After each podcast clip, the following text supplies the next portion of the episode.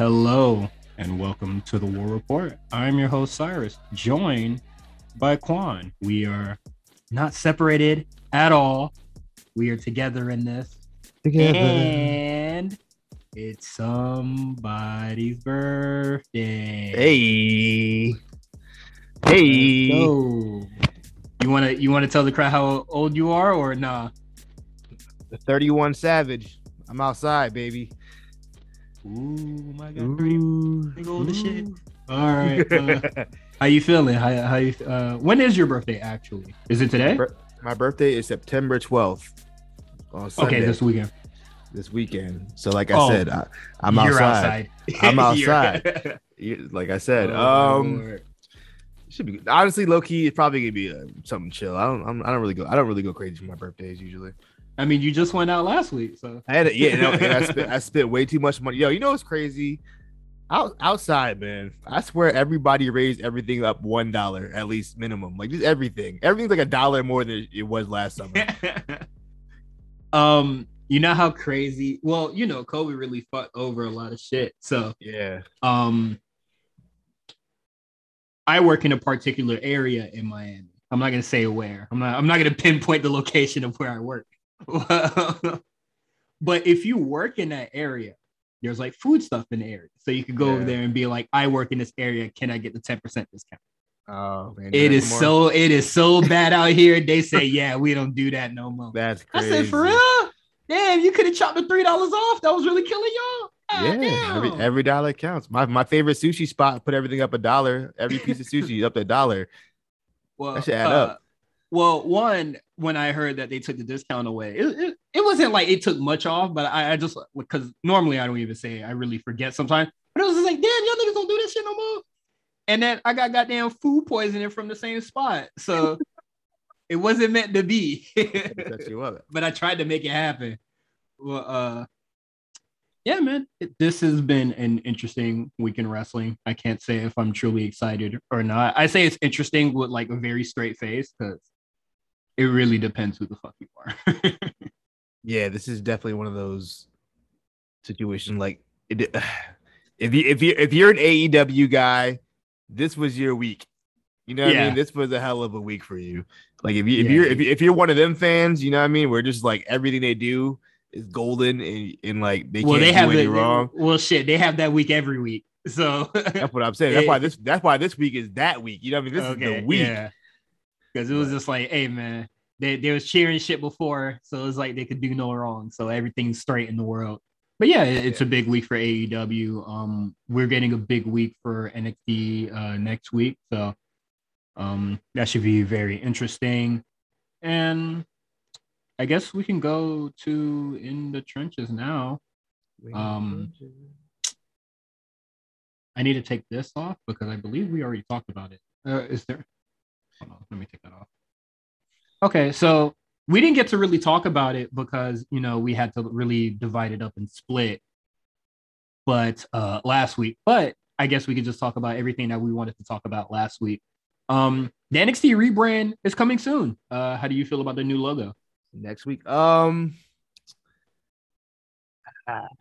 looks... It seems kind of off-center, but, like, that's like the old... You know, teenage Mel Quan when I was on my Photoshop shit, something I would nitpick at, but like because like the X isn't centered. But other than that, like it's fine. I'm more interested in what the stage looks like and like what the whole presentation is gonna be compared to just the logo, because that's gonna help me determine how I feel about the logo. Like what does this look like?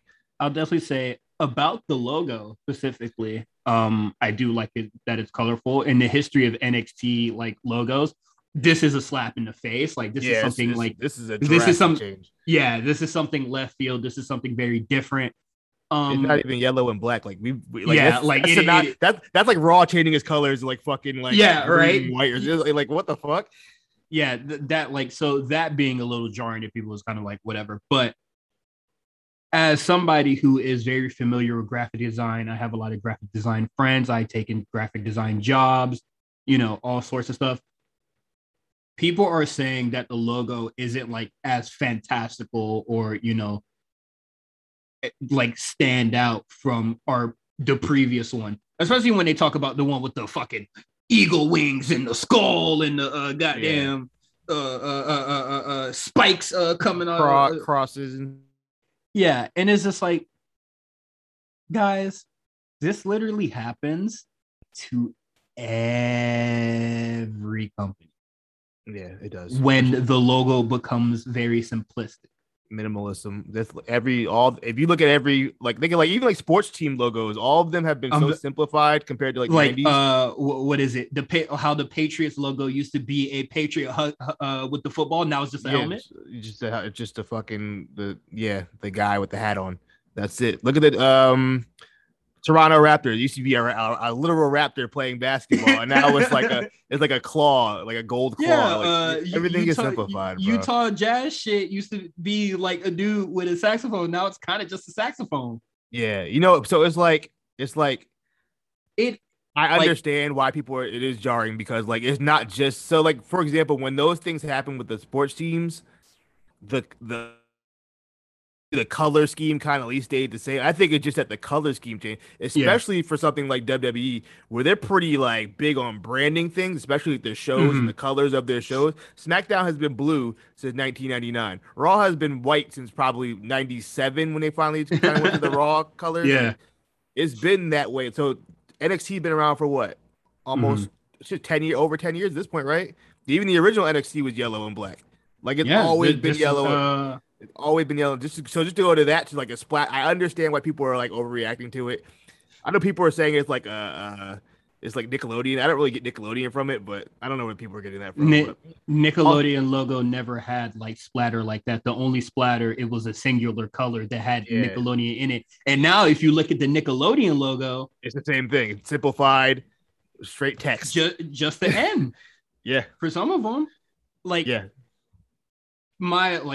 this is why I just say that wrestling fans really don't know how shit in the outside world works, or things outside of the wrestling bubble. This is completely normal. Yeah. But oh my God, there's splatters, too many colors. Trust me. In 5 years from now, it might not have all that colors on the logo, because ink costs money. I'm interested to see what the merch looks like for NXT now. Oh, yeah. I'm so interested in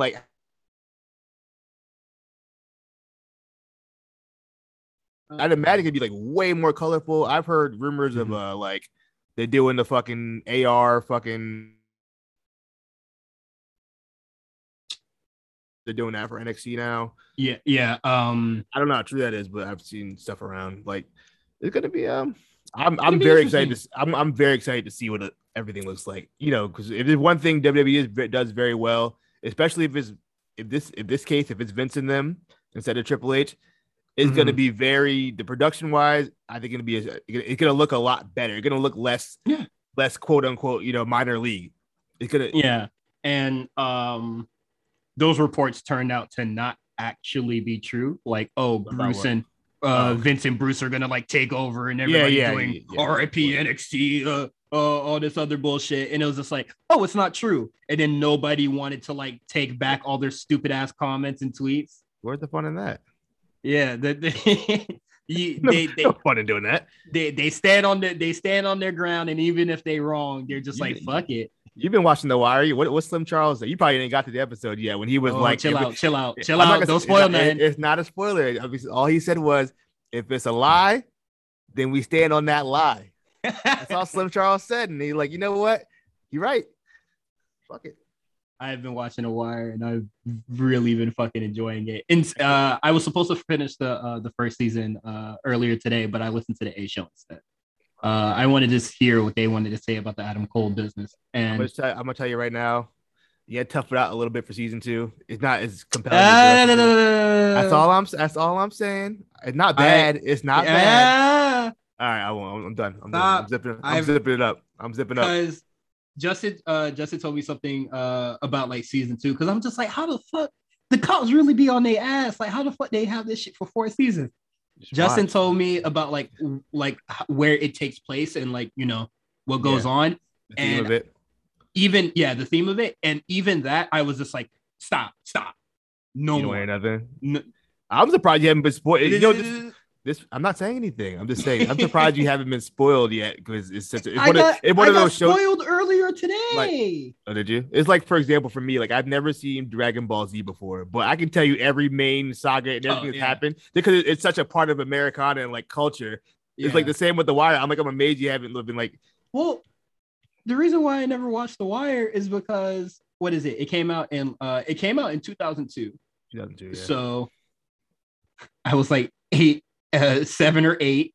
Yeah. And then if there was like reruns or anything, then despite my age, who the fuck had HBO at that time and wasn't balling?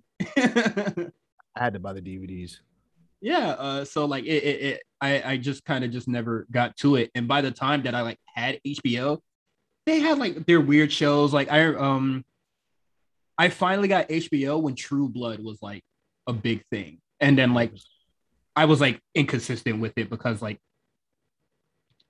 coming to watch something every Sunday was just like kind of difficult with the living situation. So it wasn't like that. But yeah, somebody spoiled The Wire for me because, I put on my, I was just like, damn, they really be on the ass. And then somebody was just like, oh, season 1's this, season 2's that, season 3's like, whoa, this. Oh, you gotta relax. What are you doing, bro? They must have seen you already watched it before or something like that. I'm just this is really my first time. And Justin was like, even he was just like for season 2, just thug it out. But I'm just like, I'm in it for the long haul. Like I'm watching it all, no matter what. Like even if I do hate it, can I at least tell you my favorite season? I'm just gonna say the number 3 or 4. 4 is my favorite. By far. Okay, Justin also said that his favorite season's 4. 4 is the best season. But he battles between 4 and 3. I don't remember 3 as well as I remember 4. So 4. I'm really looking forward to getting to it. Also, I'm gonna finish that. I'm gonna finish the season. Finish that up tonight, bro. Yeah, this shit gonna be heat. Also, rest in peace to Michael K. Williams. That one got me, man. That one was sad. Yeah, man. That was rough, bro. He dies, and he's so good on that show too, man. He dies literally the day before I get to the episode where he shows up. I thought you started watching the show because of his passing. You're like, this is a good time to start watching it. No, I was already watching it. And then like literally like he died that day and I watched The Wire and that's when Omar showed up. And I was just like, damn, that fucking sucks, man. Yeah, he's fantastic on that show, man. Oh, he is so good. But okay, more NXT stuff. Actually more NXT stuff. NXT got some new signees. Did they? Yeah, I think they signed like 4 people. This was like last week. We didn't get to talk about it. Okay.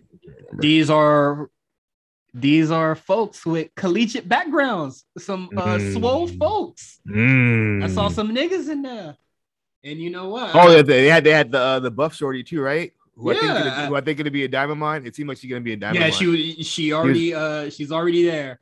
Yeah, and this is good. Do you have the names? Do you have the names at all? I don't have the names. No, I don't have the names. I had the article up last week. Let me see if I can find them real quick. But if you know me and you know Justin, Justin talked about it on the episode with Trevor Trout. You can go listen to that. Shout out to the Elite Media Group. But I'm just gonna echo some thoughts that they had. Yeah, baby. No more of these indie nerds. No more of these motherfuckers with no prior history of doing nothing extravagant or anything special. No, just going to train in goddamn Milwaukee with some asshole and then going to Mexico. We're getting people that are already trained, and all you have to do is just give them some charisma. All right, I got the names on Decky. All right, go ahead. I got you. Jessica Woinoko, who is a 21-year-old gymnast, bodybuilder, CrossFit queen, who was trained by the legendary Greg Gagne. Dang. Come on now, let's go. Joshua Dawkins, 23-year-old hopeful, who was trained by WWE Hall of Famer Devon Dudley. Let's go. Devon got him the look. The look. Brady Booker, 21-year-old football college linebacker. That means he's gonna be a 3-time WWE champion. Yeah, he's gonna be at least US champion. I cannot wait till Vic Joseph reading me off his goddamn stat sheet, baby. You think Jim Ross is upset he didn't get these guys first? You know Jim. Absolutely. You know Jim Ross loved him a linebacker. Jim Ross probably saw these dudes, and then he put him on Tony Khan's table, and he was just like, "But I don't know any of these guys." And then it was just like, "Oh well." Just trust me, brother.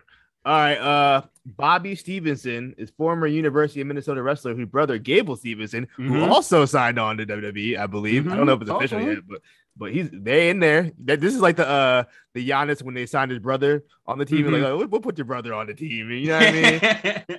What's the worst that can happen? Hey, but he got signed before the Olympic brother, so he earned his shot.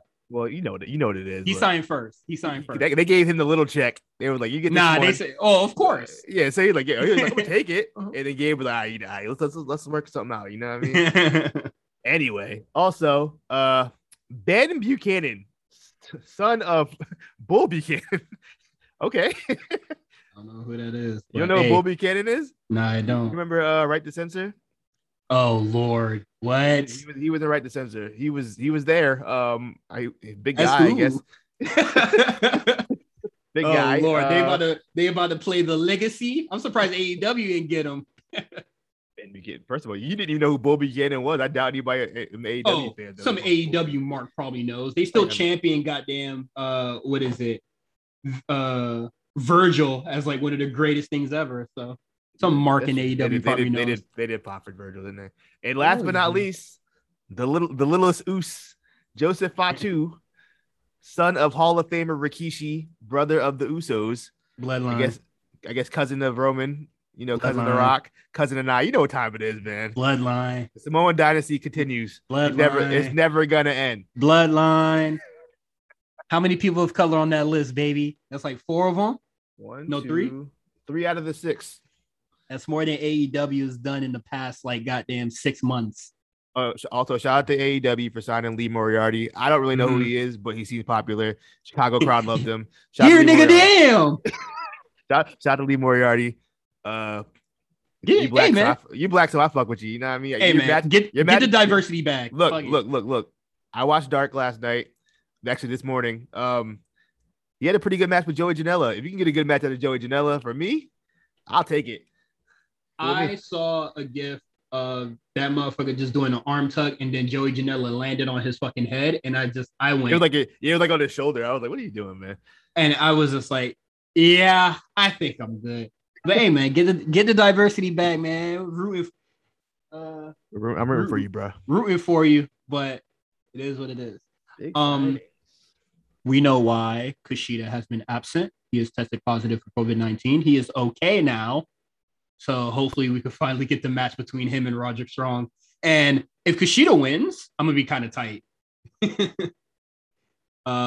You just came back from COVID, and then you're going to have a championship match. I think that's a little risque. So I think they should just hand it over to Diamond Mine.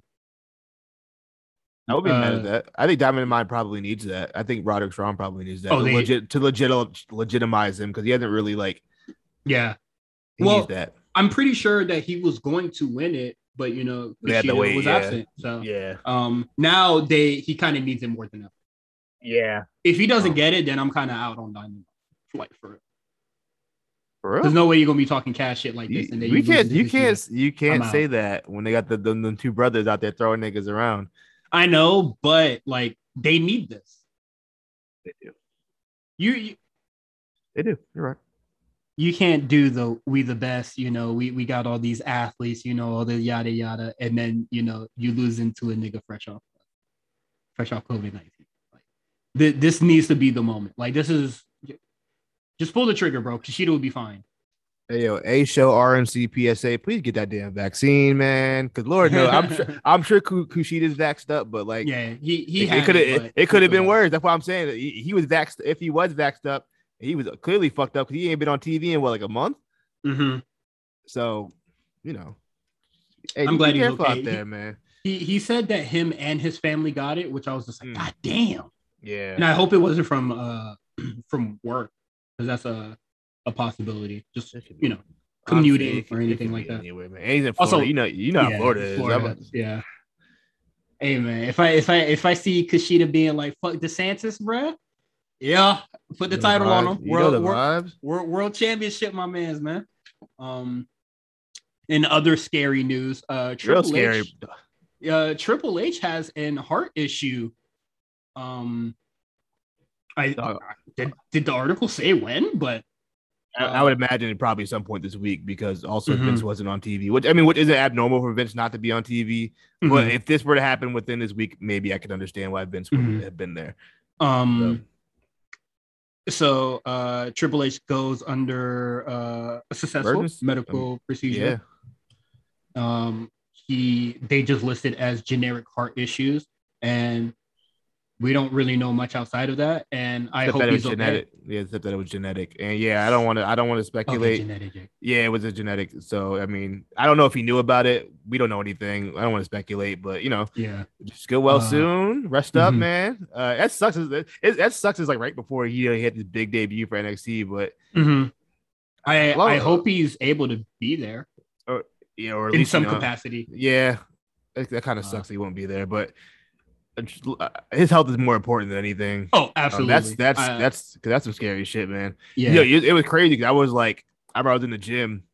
I just looked at my phone real quick, and I saw breaking news, and I saw they put Triple H's full name. I was this doesn't look good. I was thinking the worst for the first two sentences. Hold on, what's going on? Well, all right, he's good. All right, cool, he's good. All right, we're good. Yeah. So, Godspeed, get well soon, and I'm not gonna say much about it, but everybody that tries to make jokes about it, Wednesday Night War jokes about it, or he's really stressed out that NXT got the rebrand. Yeah. You niggas are corny, bro. For real. And if you made those jokes or retweeted anything about that during this, you're corny as hell. I don't want you listening to this shit. You really scum. And we don't want your Patreon money. Get that shit out. Yeah, and I like that. Some of the people that were making those jokes went, "Oh, this is actually scary." Those are human beings. Yeah, those are the people I would like to have listen to this show. But the weird diehard types that were just playing it up for laughs. Fuck off. We don't like you. All right, we can get into NXT.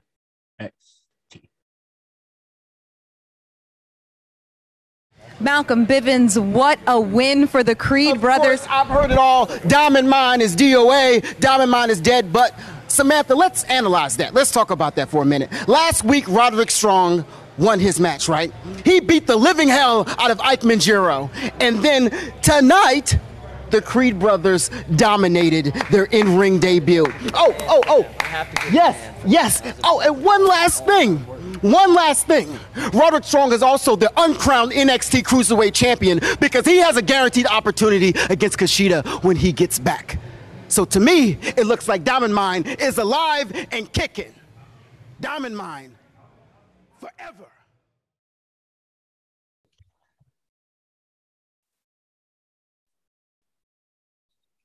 All right, let's talk about what happened on NXT tonight. This is an interesting episode. There's a lot more wrestling compared to last week. I'll say that for sure. A lot of longer matches. Yeah, a lot of long matches, which I'm not too mad about. I didn't. It was cool. I liked the matches that we had, and we had one small match. That was about it. So I thought it was really, really cool. So let's just get into the big topics. Loomis's Indies party, his little bachelor party. Would you think of both segments? So yesterday I saw the pictures of Gargano and all of them at the bachelor party. So I already knew we were in for some hijinks, and whatnot. It was a fun little little vignettes. Nothing of substance really happened outside of I guess Gargano and Loomis seemingly on the same page finally. But other than that, it was just a fun little segment, just to keep the story going, I guess. Yeah.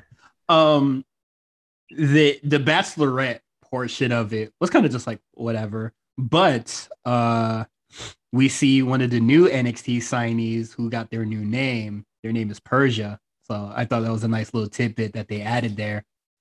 But Besides that, it's whatever. Hey, Virgil, what was her name? But it was like it was like Stephanie DeLander. Steph DeLander, I just found it. Yeah, she's good. Ooh. I like her. She's big. She looks big. Very, very huge individual. So she can possibly like take Raquel's part once like Raquel's gone. I think she's cool. I haven't seen many of her matches in Melbourne City Wrestling, but I think she's cool.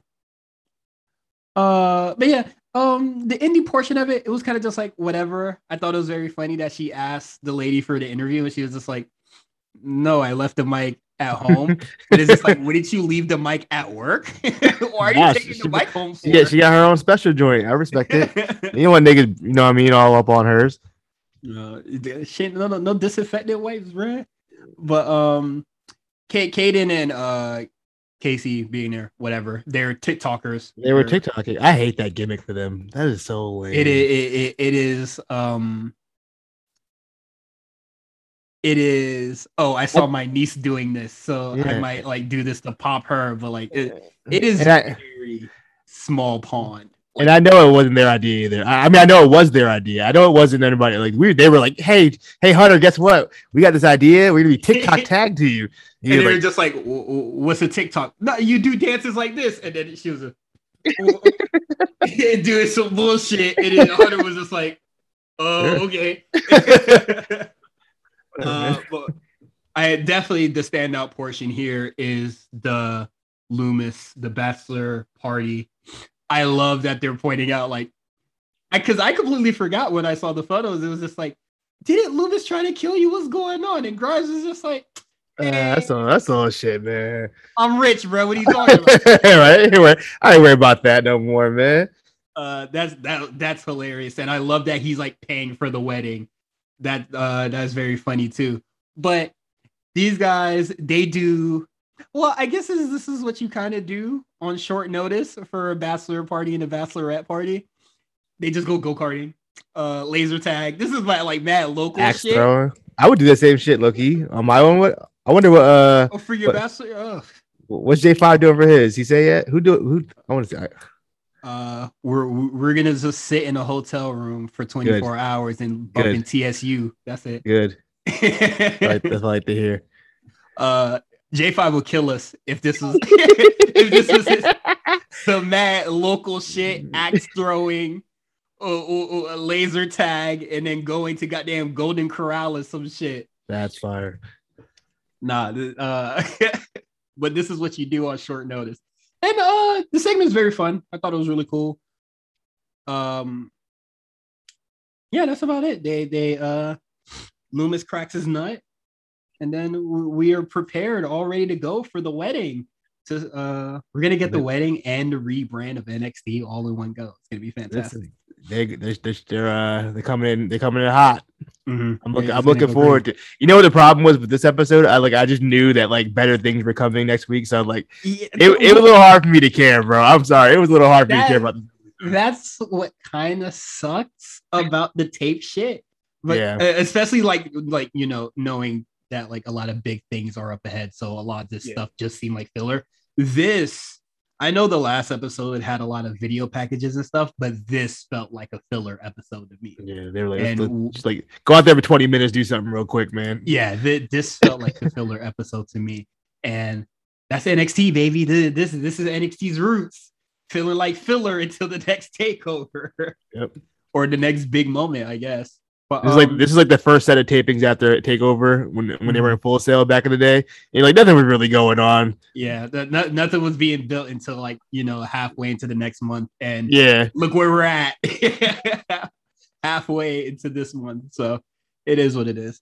I'm gonna bundle all the tag team stuff up into one really really fast because I thought Zoey Stark, Io Shirai versus the TikTokers very boring. I didn't like it. Yeah, I gave it a very middle of the road type of match. I don't. I feel like Io Shirai and Zoe don't have the chemistry. The team is not working for me. I don't know if that's like storyline or just like in real life. It's just like it. For me, it's a combination of both. And then you have these two like terrible opponents that like can't like they can't move. They don't move me, bro. And I was already like, the match was whatever. Like, it was like losing my attention or whatever. And then there was just like a portion of the match where Kaden is just like staring at something off camera. And I'm just like, well, aren't you like trying to pin Stark and try to win this? Like, what are you looking at in the far distance over there? And then like the match goes on for like another 3 minutes, and then like it's over. Like there was like a miscommunication somewhere, but that part stuck out to me because I was just like, what are you doing?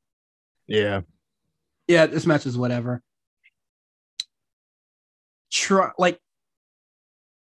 Something like this is just like, oh, like I'm not really rooting for Zoey Stark to win Io Shirai over.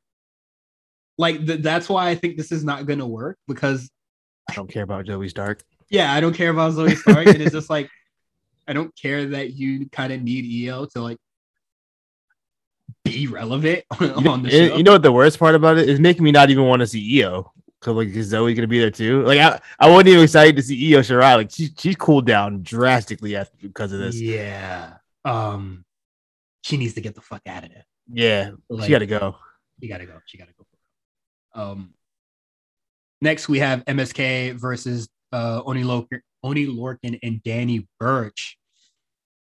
I think this match had the intensity that I think a lot of us were looking for in MSK as of recent. I thought they striked a lot more. Like they were like really slugging it out in there. I thought it was really cool. It was less flashy than their normal matches. It was just like a lot of forearms and kind of wrestling Danny Burch's match, which I mean, wrestling their match and like countering their style, which is fine. I'm cool with that. Yeah, they need that little more grit. Yeah. So I know that this isn't the tense feud that we're looking for, but in terms of intensity and like you know, lack of a better word, grit, I thought this match really brought it here. I thought this match was really good. I do too. Yeah. After the match, Danny Lorcan and Danny Burch, I guess, effectively get kicked out of whatever Pete Dunne and Ridge Holland are trying to build. I saw that coming though. I had a feeling. I'm like, because I'm just like, where are these niggas gonna go? They get called up. They gotta have the match. They getting called up after this. They've been in NXT. They've been in NXT far too long. How long had Danny Burch been in NXT? About 2 or 3 years now. Which is the cutoff. And he had a run before that. That's the thing I'm saying. Like he was in the early NXT, so like he got to go, bro. Lorcan, same thing. Lorcan's been around since. He's been around since what, the Cruiserweight Classic? Yeah. He got to go. My thing is with the call up thing is just like, man, we don't know where the fuck they go. They're gonna get called up. Like it just seems like it's not very imaginative. It's not an easy answer. It is easy answer, I know. But I mean, what else could these guys do? They won the tag belts already. They're not gonna go higher than that. Well, like I just thought it was weird that they got kicked out. Is that fair? I think they'll get new members. I think they're gonna get new members soon. Low key, yeah. Low key. Who would it be? I wish it was like Mustache Mountain. Oh, I wish. I doubt it, but I wish it. I would love to have Mustache Mountain because low key. I mean, I know Tyler Bate is the cup holder, whatever the fuck that, the Heritage Cup holder. But like after that, there ain't much else for him to do at NXT UK. He done it all. So like you might as well just bring him to the States at this point. Yeah. Him and Trent Seven. Yeah, for sure. I would love to see him in the States again. Like, I definitely think the tag division needs like more baby faces on it, honestly. So bringing them over would be really cool. All right, that's enough tag division stuff. The Fatal 4-Way, that's going to be happening next week. LA Knight, Kyle O'Reilly, Dunn, Ciampa. The usual suspect. I think Adam Cole left out and they just swapped in LA Knight. Yeah, right. Oh man, we're gonna talk about that. My heart is broken. But I know everybody's just because we know things. And I see a lot of people going like, oh, Pete Dunne might like actually win it or just like you know, take it. I don't want Joe to lose on his first title defense, but it could be a shiesty win, and I think that'd be fine. If Ridge gets involved, like if Pete Dunne wins, Ridge is getting involved, bro. He getting involved. If Dunne wins this match, and then he wins the match with Joe clean, I'm gonna be scratching my head. That's gonna be a little weird to me. If there's some chicanery, fuck finish or any interferences, which I hate interferences, but it's fine. I just think it would be super weird for Joe to really lose, like clean as a whistle on his first title defense. I know that he was just there to be a means to an end for Cross's title reign, but I think it'd be weird for him. Yeah, I doubt it. I feel like Ridge Holland's definitely gonna get involved. If that gives us Joe versus Ridge Holland, I'm cool with that too. That'd be fire. But if Pete Dunne is not the route and they want to give Samoa Joe some it's not really fucking needed, even though I had that previous complaint. But if they just want to pad out this win for a little bit, probably do a bigger moment or something. Yeah, it could be give his reign some validity. Yeah, Joe. Mm-hmm. Joe and LA Knight were in TNA at the same time, were they? No, I don't think so. Yeah, I think that would they miss each other. That'd be interesting. Yeah, I'd like to see it. And then I'm gonna use a C word, and you can get LA Knight the fuck out of there. Oh my god! Nah, I got a feeling LA Knight's gonna be there for a little bit. He is a Raw superstar, bro. Please, that man is main roster made. It's amazing. He is main dog. He is main roster red tea, bro. Literally. Swap him out for Karrion Kross. He would have phenomenal segments with fucking John Morrison. He can make the crowd care. So he can talk. Ross wasn't that bad in that segment on Raw. He was fine. It's just the spooky shit is just cut the spooky shit, bruh. It's not gonna work. And I think John Morrison being come on, bro. I was in the ring with that. Take a break. You don't fucking scare me. Yeah, come on, bro. you ain't real, bro. You a bitch. When did he wrestle Undertaker? It must have been a house show or something like that. I never remember seeing that on TV. Cage match. I'm on there right now. And then we can get into the quick hits while Quan does the search. Diamond Mine got some new signees in the brothers, and they were cool in the match that they were in. They remind me of Authors of Pain, really. They had nice tandem offense. They whooping them boys' ass. I don't know who they are wrestling, but they whooping them. Yeah, they were smoking shit. Whoever. I tweeted. I said, look, if that's what the new NXT looks like, sign me up, baby. I'm saying, you before we went to commercial break and we came back. What was Malcolm Bivens saying when he was talking about these two brothers? I don't remember what he said, but he was talking about Olympics, mm-hmm. college, collegiate accolades. Mm-hmm. We don't need these indie nerds no more. Let AEW have that. We don't need these indie nerds no more. We got the big boys. We got the big boys. They already know how to wrestle. Throwing niggas around. And just throw them in with somebody that could talk like Bivens. And it will come naturally. Yeah. Dog, you saw how natural they were out there? It was just, they were mirroring Authors of Pain out there. Mm-hmm. It was kind of spooky. They were shouting. They were screaming. They said, give me that nigga. And they were smoking them.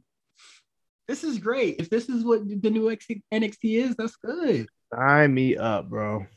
I'm all for it. It makes them a lot different. Kaylee Ray and Ember Moon have a match. Kaylee Ray wins, and then Ember Moon is boohoo in the back. She lost her smile. I don't care. Do you? Don't care. Good match, though. Yeah, the match was fine. Good match. Frankie Monet and Raquel Gonzalez is going to have a match next week for the title. So that should be cool. Get it off of her. Let's go. I'm rooting for Frankie. I'm team Frankie. Oh, you already know, but you already know. Whatever happens, happens. And then we got the wedding next week. And Mei Ling debuted. She squashed somebody. That was cool. Yeah, I looked down at my phone. It was already over. I said, oh, there you go. I knew what the match was, man. So I was taking out the trash. What was their finish? Do you even know? I didn't even see it. I had my AirPods going with my phone in my pocket. I think she might have done the miss. I'm not sure. Honestly, I didn't care. The whole... Not one bit. Whatever this Tian Shaw thing is, man. You saw what happened once they stepped out of their ecosystem, bro. Once they was in front of some real niggas, they got the one hit acquitted. So that's what it is. We'll see what Me Ying's about. Update on the John Morrison talk. He has wrestled Undertaker 2 times, once in an Elimination Chamber, and one time in 2008 on ECW when him and Kane wrestled Miz and Morrison. He's also been in the Royal Rumble with him twice, but that's it. That's all I got. They might have not been in the ring. They might. I hear. They definitely interacted in that tag team match. I do remember that now, looking back. Okay. Do you want to talk about All Out right now, or you want to talk about it tomorrow? Let's do it now. All right. While memory's fresh, we're gonna get into the AEW talk. Same here. He's telling me right now it doesn't work like that here. So let me get this straight. You're the greatest wrestler who's ever lived.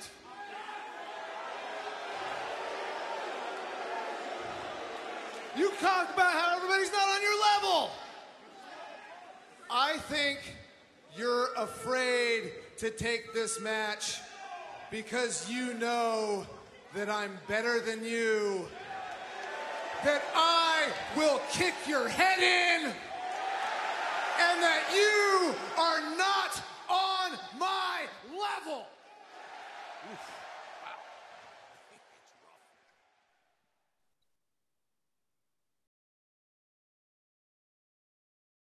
So, All Out. Take it away. Take it away? Yeah, let's talk about it. Tony Khan signs your checks, not mine. All right, look. Wait, did you watch Rampage or no? I did watch Rampage.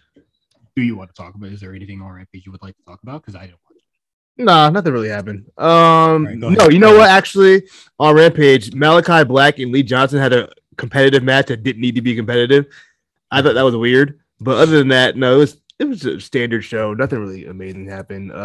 Chris Statlander won a handicap match, but only because Rebel walked out. I mean, Jamie Hayter walked out, so Rebel got pinned, of course.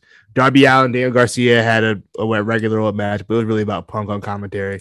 But fuck all that. All Out. I thought it was a really good show. This is the first AEW pay-per-view where I was like, wow, that was really good from beginning to end. I thoroughly enjoyed it. I had a smile on my face most of the show. I wasn't bored on my phone. Even if it was long, it was a good show, man.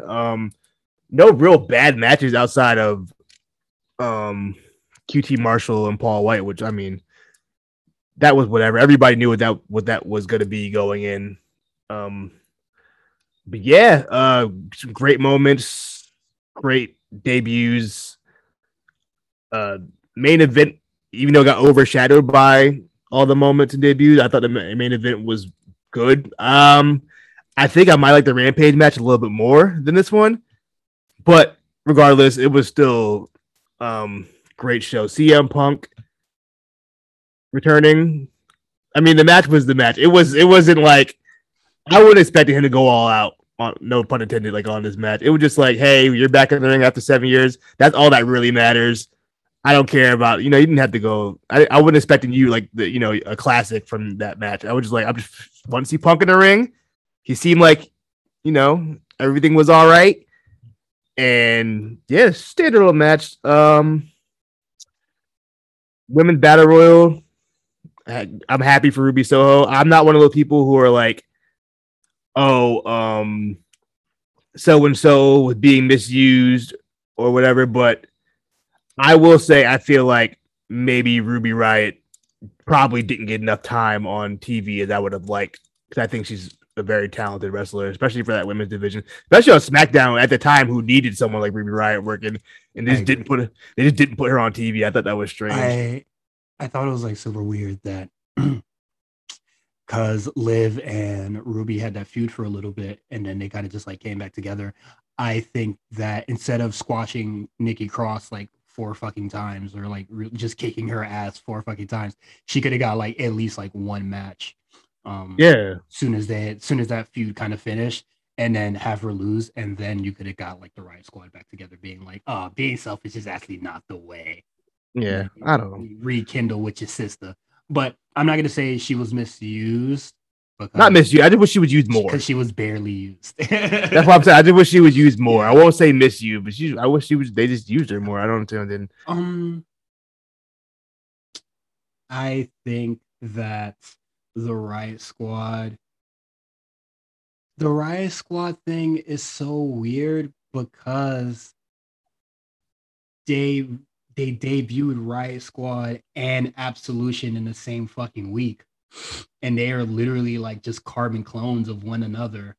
Yeah, it was weird. It was so weird. And then you put Ruby Riott with like Sarah Logan. Yeah, two girls. Oh, Liv's improved, but at the time she was like, her NXT send off was getting squashed by Asuka in 18 seconds. I don't remember her NXT send off. She had like 4 matches in NXT. I don't know. Yeah, so it's just like you sent her out here with like some of the words, like So before Sarah Logan got called up, she lost to Peyton Royce. I don't even remember Sarah Logan on NXT.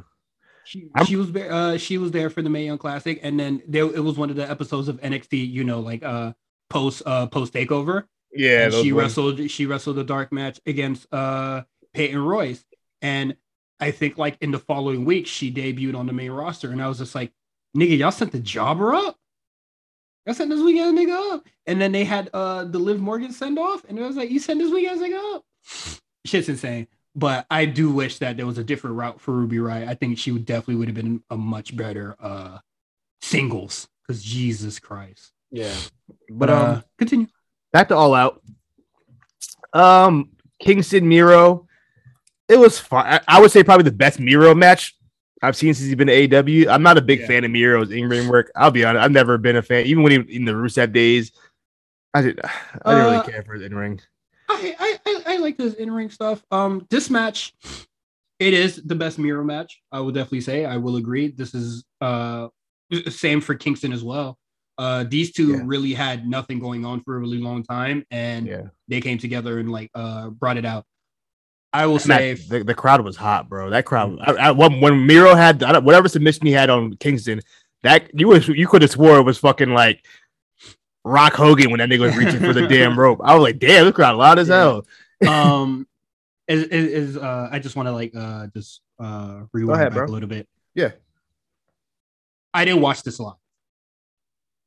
Yeah. So I watched this the next day when it was already up on the websites, and I could skip around and fast forward and stuff like that. And I would say that that raised my enjoyment of it, because I'm not coming out of work mad tired and then having to stay up till midnight for a show that I kind of don't want to like release it. Or just like, you know, a show that I'm kind of like forced to being watched right now. So for the Kingston and Miro match, I skipped around a little bit, but I thought this match was really, really cool. We might as well just go match to match at this point. Yeah, we can. All right. So I got the card up here, so I'm already looking at it. Oh, I got it too.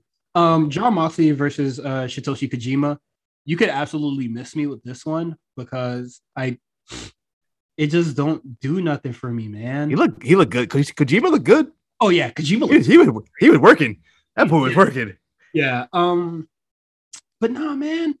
Not that I hate this match or anything. It's just like this is the Forbidden Door, man. And I'm just like, this Satoshi Kojima and Moxley don't really do anything different from, you know, the stuff that I've seen in New Japan. Like, I'm sure like for the AEW crowd that kind of like left New Japan behind when the Elite left.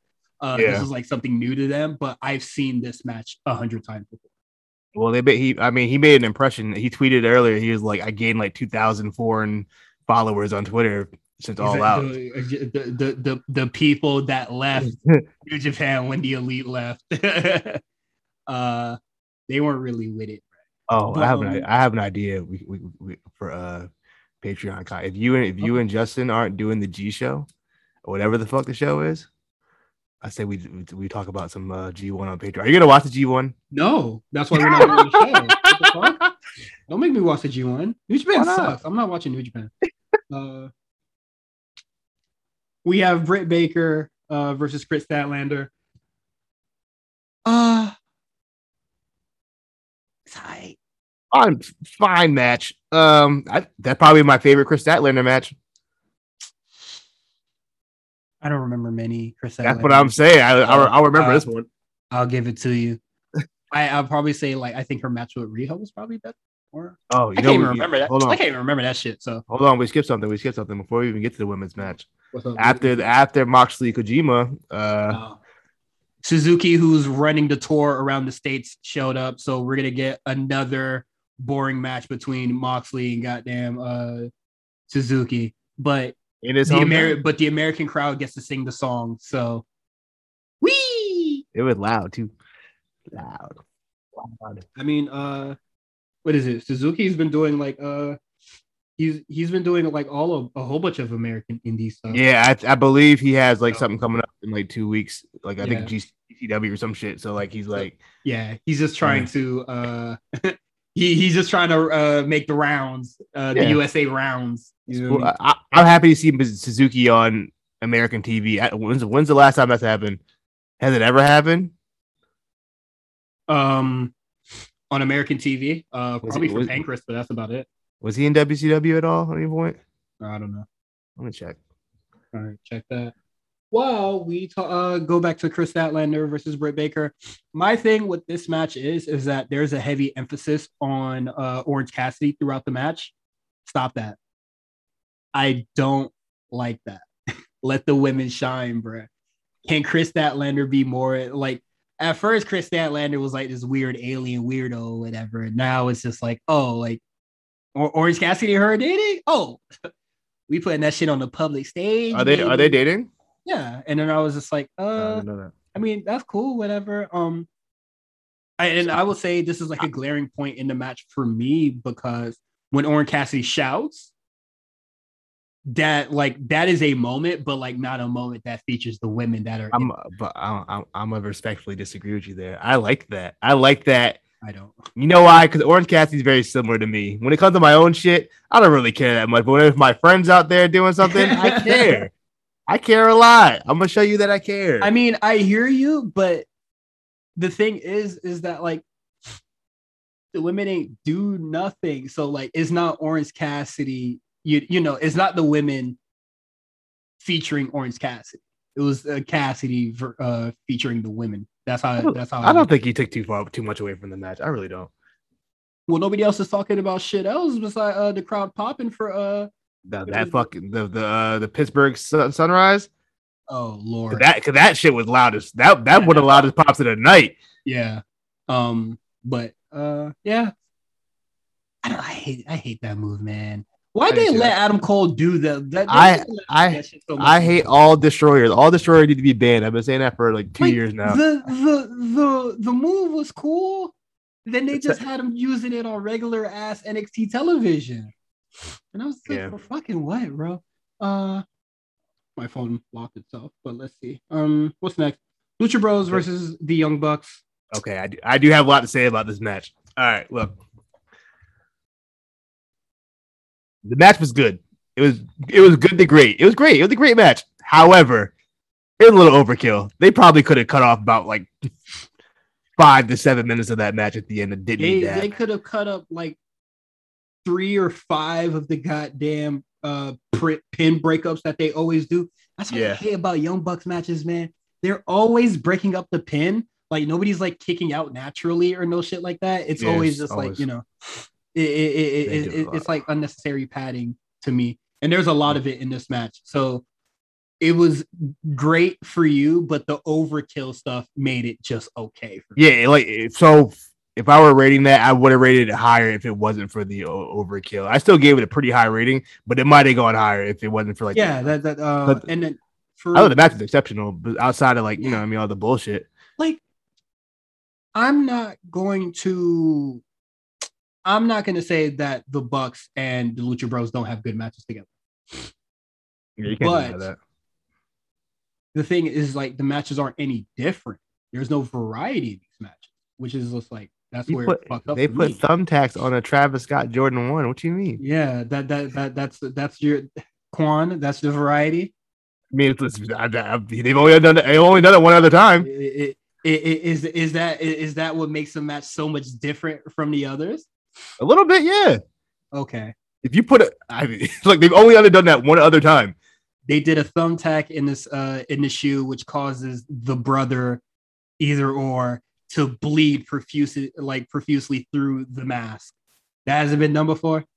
No. When have besides you ever seen when have you seen thumbtacks attached to a shoe outside? You've never done it. That's not enough to make a match unique. I'm not saying that's not the only thing. I'm saying that was one of the things that took. Then what else makes this match unique? Because I feel like this is just a Young Bucks. This is the Young Bucks. I remember shit from Sunday. Yeah, we fucked up. So there's no standard. So there's no standout in this match for you. There was standout. The off the top, off the cage, the crossbody was fire. You put me on the spot. I don't remember after this match. Bro, I don't remember a lot of stuff from fucking. I was outside all week. You think I remember half the shit that happened this weekend? I don't. Okay, Mister. I love wrestling. I watch it for the show. I got bad memory. I be smoking, man. What I was gonna say is that this is a Lucha Bros, your standard Lucha Bros Young Bucks match, just featuring a cage.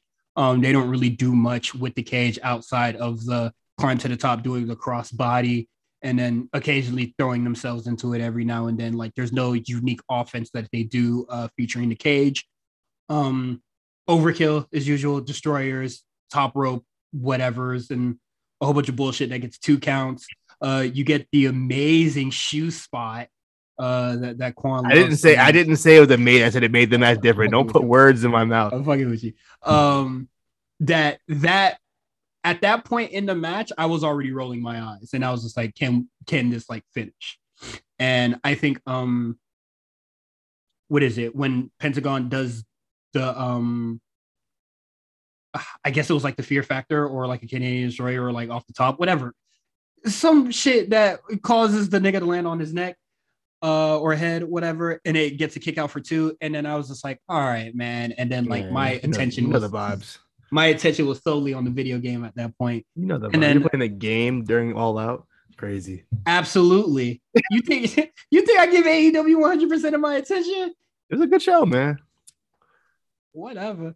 And then, you know, the match still goes on for a really long time. And I think I kind of like, I was at my wit's end when we're kind of like, I guess it's like, how long did this match go? It's a long match. So this match is 22 minutes. This match is 22 minutes. I'd probably say around like the 15-minute mark where the brothers do fear factors. Like I think like Matt Jackson and Pentagon do like a spike pile driver to each individual's brother. Mm. And I was just like, can y'all wrap this shit up, man? Shit long, bro. But they wrap it up in 22 minutes. And the Lucha Bros finally win some goddamn gold. Finally. This is the end of the Young Bucks terror, bro. This is different. They did it. Wednesday, we are finally we're going to get something different in the tag division. That's great. That is with all the bullshit I said, that is a plus in my eyes. Looking towards the future, this is a plus. The thumbs up, baby. Nice little moment when Pentagon get to hug his kids. He got blood all over him, though. I'd be kind of mad if my dad got blood all over me. It's your blood, bro. Still. I'm looking at Cage Match. He got a 9.51 based on 460 votes. I mean, I gave it a 4.5. I ain't gonna hold you. Niggas eating dicks. We got the women casino battle royale. What happened? What we expected to happen happened pretty much. Yeah. All the shawties that are in the women's division that can't really wrestle got out of here pretty quick. Mm-hmm. We're just gonna skip to the end. AEW does the thing again where there's two baby faces and one heel, and then the baby faces join together to eliminate the heel, and then they're in the final two. Stop doing that. Stop doing that. Mm. Stop fucking doing that. Let Nia. What is it? They should have let Nyla Rose eliminate Thunder Rosa or something, because they don't seem really interested in letting Thunder Rosa get anywhere near the title. Let Ruby Soho, you know, get her comeuppance on Nyla Rose. Like, there was no reason for Thunder Rosa and Ruby Soho to be in there. But we're going to see what happens on the show. She has a match against Jamie Hayter. And you said that Jamie Hayter walked out on Rebel on Rampage, but she's still with Britt Baker in them. Yeah, well, it was like one of those, like, it wasn't like walk out, we're leaving. It was like walk out, like you got it from here, buddy. So that's a walk out, like I'm leaving you. No, so, I don't like a walk out. Like you got it, bro. It's like you know what you're here for. Take that pin, bro. Y'all, I hope y'all heard the cash sign. Because the check just cleared. If Tony Khan want to pay me, he can though. It just fucking cleared. So you're telling me that Jamie Hayter is gonna walk out on Rebel, and there's not gonna be any hostility between her and Britt Baker? Like, why are they still even cordial with one another? Who, Rebel and Hayter? Well, Hayter and Britt Baker. No, Rebel's gonna be in there. No, because Hayter walked out with Britt Baker, and they left Rebel. Oh, that's green as fuck. They left her hanging and just like, you got it. And then, what the fuck are they doing, Rebel? Not that I'm really concerned, but like, you can talk about Rebel. But why is she around? Like, get her out of here, bro. It is what it is. And then Ruby Soho is going to be there. Chris Jericho versus MJF. A match that was a 4 in my mind. It was doing really well. It was doing very fine. I wasn't skipping around or anything. I was actually very invested in this match.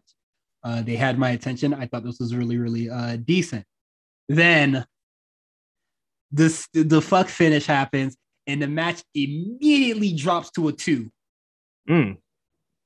I don't like that. This match was really good until the stupid bullshit that happened. The referee inclusion. It felt very early WCW 92 shit. That's some shit they would have did back then. Some dusty finish bullshit. Like, I don't really know what to say besides like the part that I'm about to harp on right now, because I thought the match was really good. Like, there was nothing really like in my mind besides that. I thought that they were meshing really well, and you know, they had the chemistry going on. I thought it was really nice. For Jericho to be that goddamn close to the ropes, and Aubrey Edwards not even like stepping back a little bit to like even, you know, check, because the possibility is there. They're so fucking close to the ropes, and then she counts the 3, and then Cyrus, you know, that's a dumb wrestling thing that everybody does. Who the fuck does this? WWE does that. The only time WWE does that. I saw that happen with Chris Benoit 3 times in the same year. The only time that I can recall the referee not seeing a foot on the ropes is because they're actually being obscured and they can't see it. Dog. That's fair. Okay, look, I'm with you on that. The execution, the execution. That Edwards positioning was not like.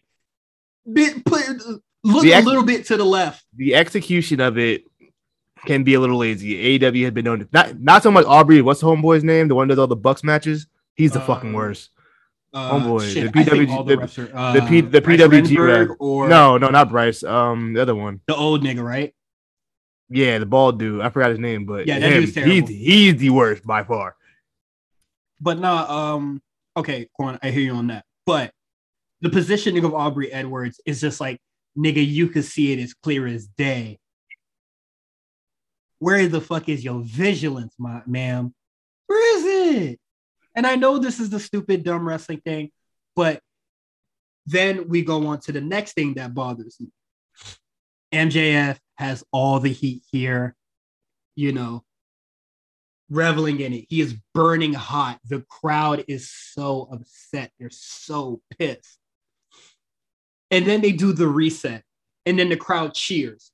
You are creating a fake moment. This is not genuine to me. Why not? Because you're creating this like fake, because the finish is fake. It's a fake finish. So you're creating this fake sort of fucking heat to have this kind of artificial good moment. That's regular heat. Okay, that's wrestling 101, bro. That's like the false finish. You take the heel one, and then the other ref comes out. This has been the fucking 80s, nigga. Like this is what they do. This is the worst I've ever seen it displayed. This is the worst. I do not like that, especially because, you know, I don't watch Jericho. Cyrus, you got me caping for a fucking Chris Jericho MJF match right now. I hope you know that. Look what you got me doing out here.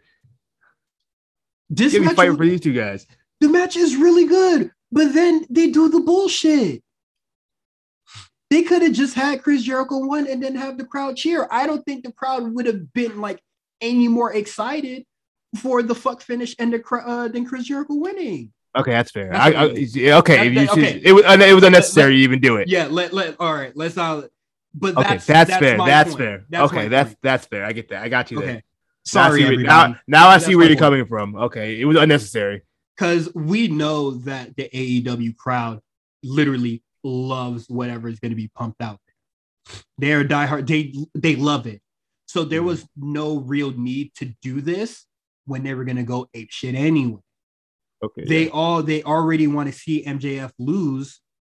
So why are you doing the fuck finish to get a reaction that you're already going to get at default? You know, it's an extra step that's not needed. And it brought down a really good match because, you know, you have that because you're just like, holy shit, MJF just did the thing and he's reveling in it. And then you kind of just have to dial it back and be like, oh, the match is going to continue. And then, you know, both guys essentially win here when Jericho could shit just laid fucking down, bro. He lost like 5 times in a row. He had to win one of these fucking matches. Yeah, that's fine. Shout out to MJF. He put the working boots on today.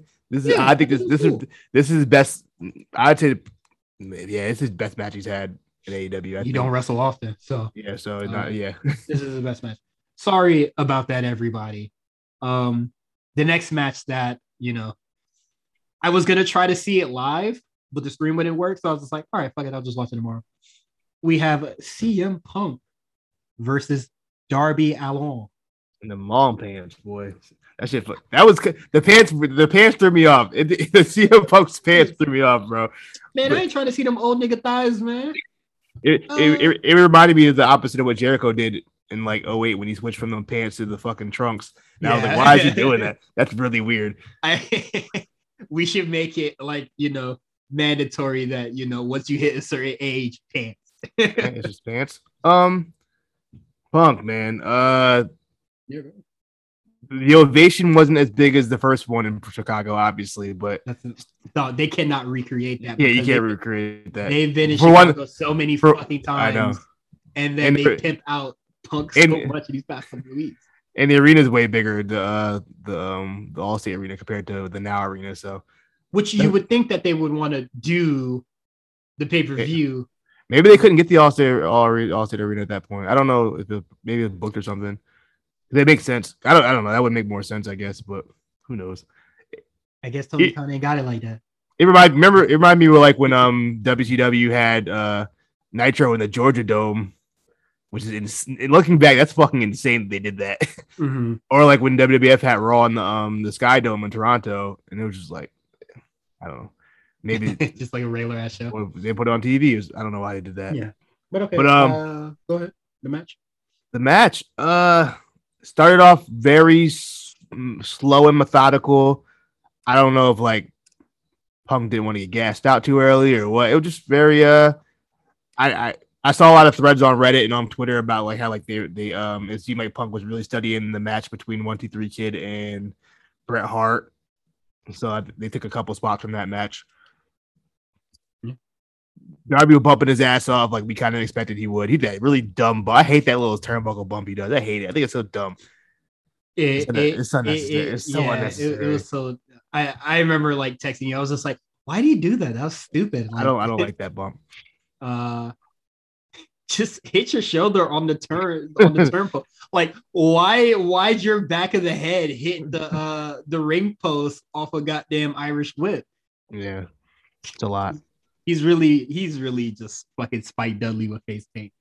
But the match, I thought this match was good. For someone who hadn't wrestled in 7 years, a real match. This is the match I really expected him to have.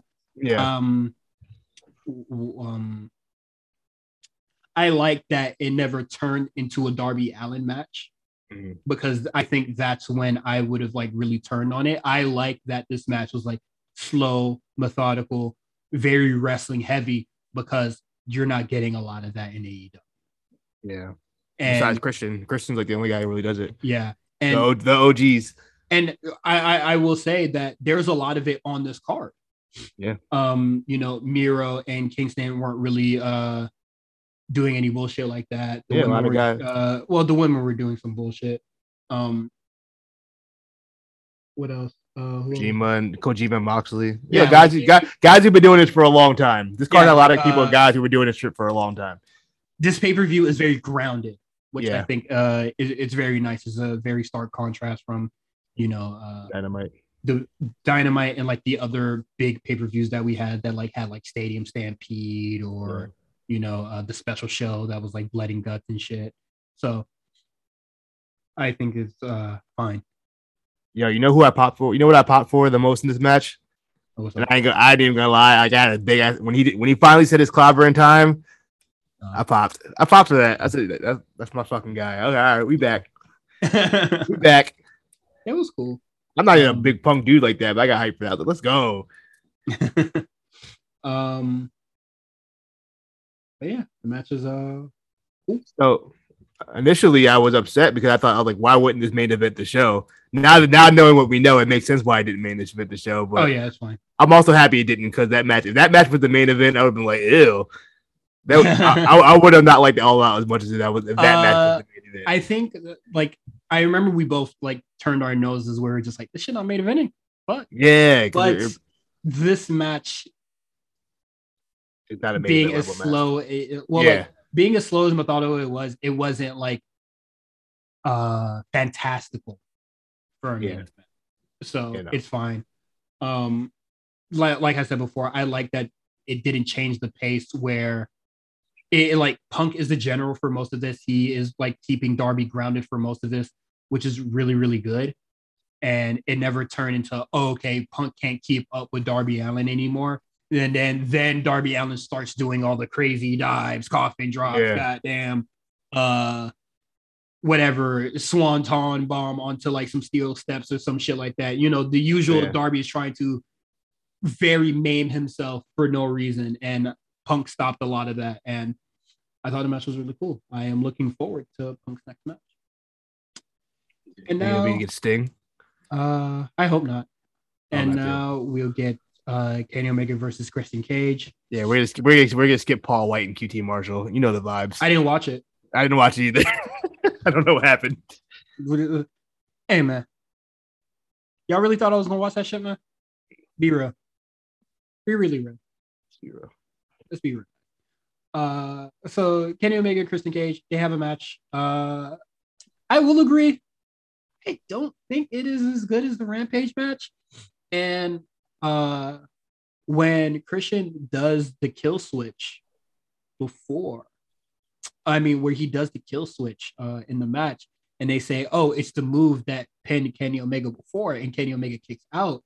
I was just like, Maybe it was the kill switch with the fucking chair that killed Kenny Omega last time. So that's why he like kicked out of it so effortlessly. effortlessly. But yeah, the match was cool. I thought the one wing angel off the top rope was a little OD. They could have done that. Was OD. Why did he need to do that for Christian? I don't know why. Christian, in this point in the game, you don't need to be taking no shit like that. Yeah, why is Christian taking that bump? Like, it didn't enhance the match at all for me. It just made me scratch my head going, like, why would you do that? They should have just did it from just, like, the second rope. Like, it was a little overkill for me. But, yeah, you know, overkill and the elite, they go hand in hand. And then, but, speaking of overkill. Overkill. And then the elite comes in, jumps Christian, and, you know, well, the Jurassic Express comes out, they get jumped to, and then the lights go out. And then I don't even know how Adam Cole's ROH theme went, but whatever, however it goes. That don't sound like his ROH theme. His ROH theme is way better. Was that not his ROH theme? No, it's not. I thought that was. Okay. I was actually listening to his ROH theme like a month ago, and I was like, this is a slapper. This should go hard. Yeah, I remember it being, but I don't really remember what it sounded like, though, but... He got Adam Cole on his shit. Adam Cole's here, and he's with the elite. He's that. Look, at first I was like, "Oh shit, Adam Cole's here. That's interesting." And then as soon as he stepped in the ring, I was like, "Yeah, he's with those guys, huh?" I like it immediately popped in my head like, "Oh yeah, he's gonna be with these guys, isn't he?" And it made me like, I was like, "Ugh, I get." So now you already left NXT where you were the top guy. To be another dude, third place, third guy on the fucking elite. It's like, I guess. Well, what you want to do? Well, we know why, but it's just like, for real? Hey, really, man. Real, man? Seriously? Hey, Vince, Nikon, why can't y'all just let that man just have a Twitch account, bro? Just let the nigga play video games. Let him play his games, bro. We didn't need this. Could have all been avoided. Just let him play. That's all he wanted. He wanted to play his game. Especially if y'all not gonna do anything with the Twitch shit. Y'all not doing anything with the video game shit at all. Like, y'all not doing nothing with no streaming shit. Outside of Up Up Down, yeah, y'all ruined the party. Well, Up Up Down don't even be streaming on Twitch. They don't stream on YouTube. They don't stream on nothing. They stream on YouTube sometimes, every once in a while. But like, it's like it's not often. Adam Cole's streaming every day, bro. So shit's stupid, bro. That is stupid. Like. It's very stupid. Like I get it. Like, you kind of want to like have your intellectual property, blah, blah, blah. And then like all that.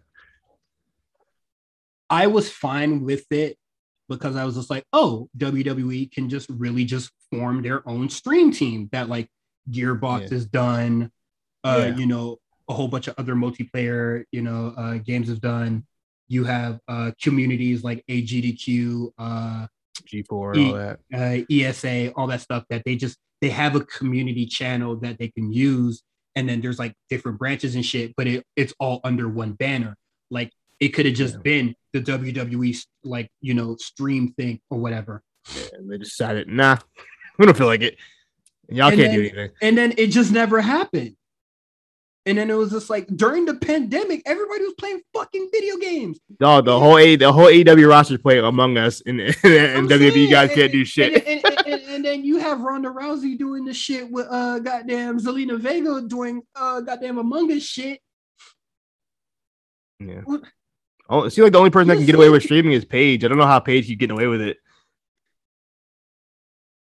Hey, she got dirt on somebody. I've been watching a lot of The Wire. That's but it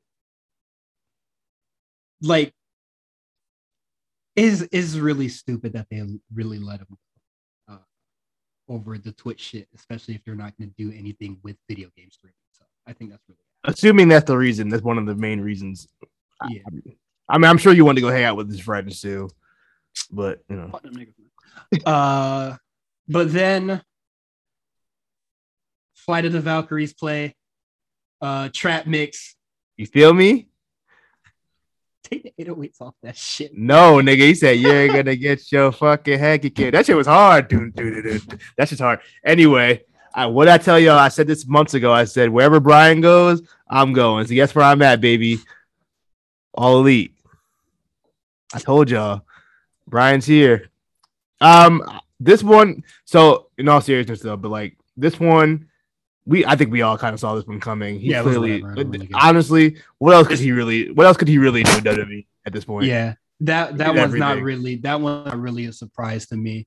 I know people were talking about letting him work, you know, in other promotions and stuff like that, like New Japan. New Japan sucks right now, man. Yeah, what's he gonna do over there?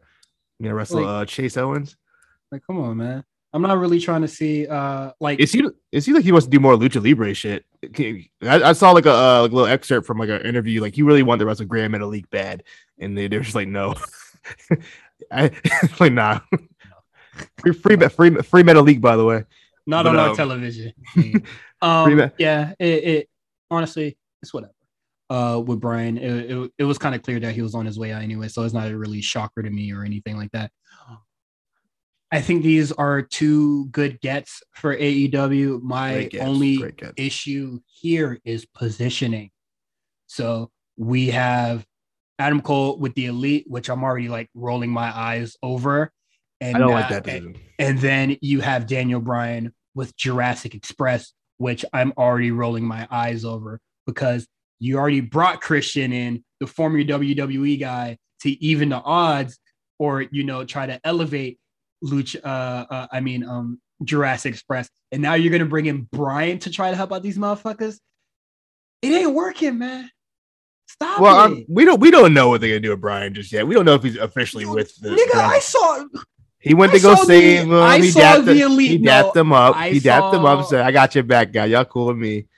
They don't mean riding with them. They're not the same. We just came out to be up the Elite. He had beef with Kenny. I don't know.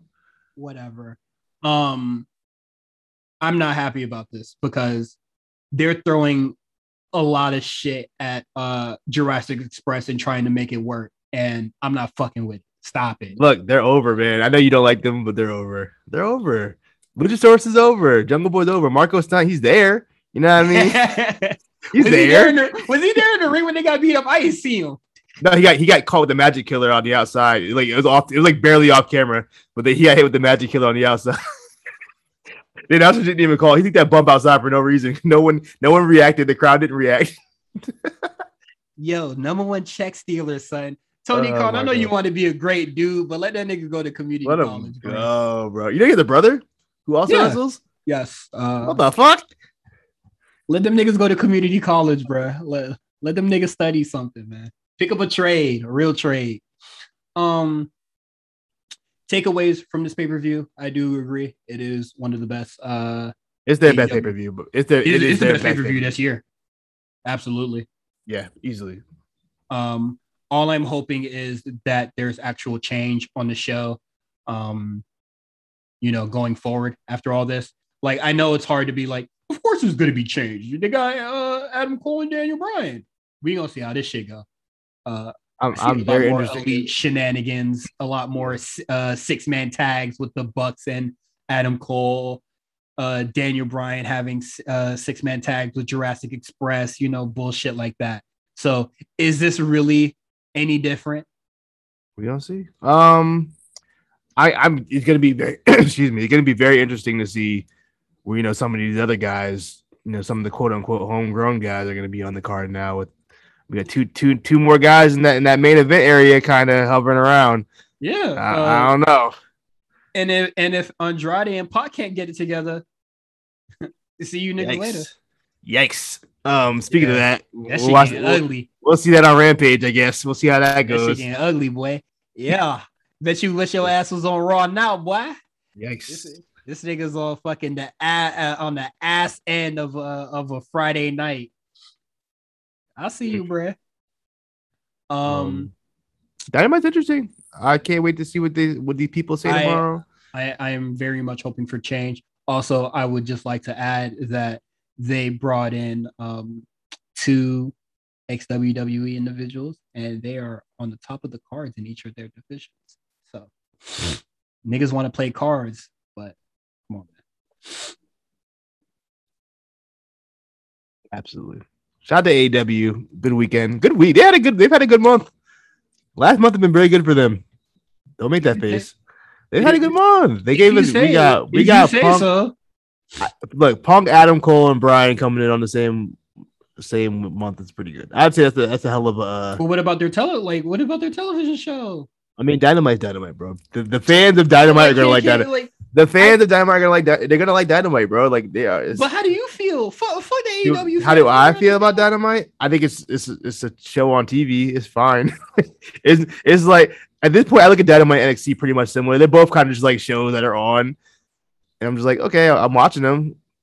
And if even if I wasn't doing this podcast, I'd still be watching these two shows. But like nothing exciting is really happening. Nothing crazy. But you were saying that AEW had a good month, like as a whole. That is not for them, for their fan base, what that fan base wants. They gave them exactly what they wanted.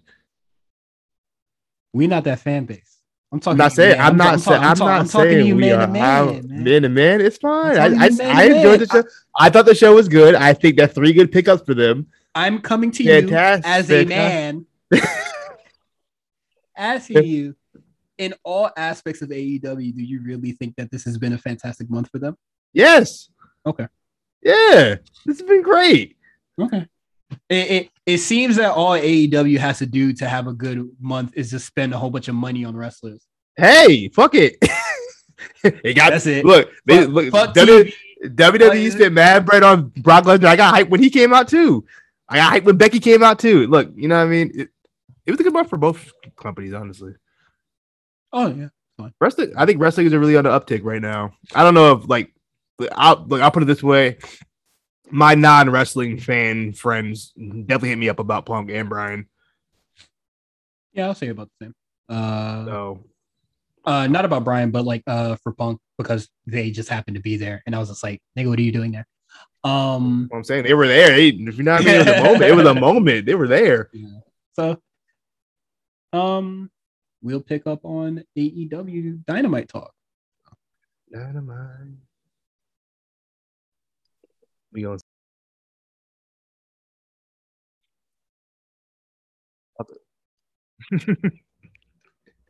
All right, so get into this Dynamite joint. Light it up like dynamite.